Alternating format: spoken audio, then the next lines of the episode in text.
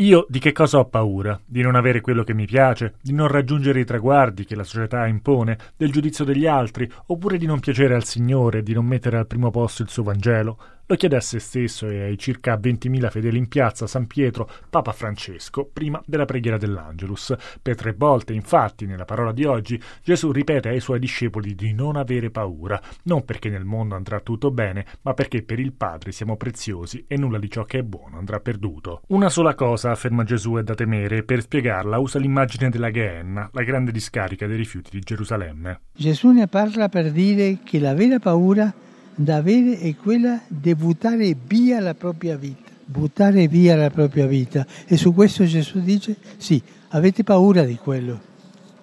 Come a dire, non bisogna tanto temere di subire incomprensioni, critiche, di perdere prestigio e vantaggi economici per restare fedeli al Vangelo, no, ma di sprecare l'esistenza a inseguire cose di poco conto che non riempiono il senso della vita. Questo avviene anche oggi, ricorda Francesco, quando si può essere derisi o discriminati se non si seguono certi modelli alla moda, che però mettono spesso al centro realtà di secondo piano, le cose anziché le persone, le prestazioni anziché le relazioni. Tra gli esempi che fa il Papa, i genitori che a causa del lavoro non hanno il tempo necessario per stare con i figli, i sacerdoti e le suore impegnati nel loro servizio ma che dimenticano di dedicare tempo a stare con Gesù, altrimenti cadono nella mondanità spirituale e perdono il senso di ciò che sono, e i giovani che hanno mille impegni e passioni, la scuola, lo sport, vari interessi, telefonini e i social, ma hanno bisogno di incontrare le persone e realizzare dei sogni grandi senza perdere tempo in cose che passano e non lasciano il segno.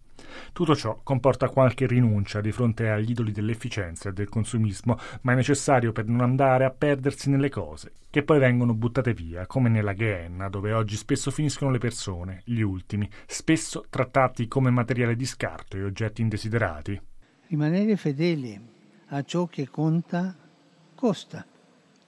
Costa andare controcorrente, costa liberarsi dai condizionamenti del pensare comune costa essere messi da parte da chi segue l'onda. Ma non importa, eh? non importa. Gesù dice ciò che conta è non buttare via il bene più grande, cioè la vita, non buttare via la vita.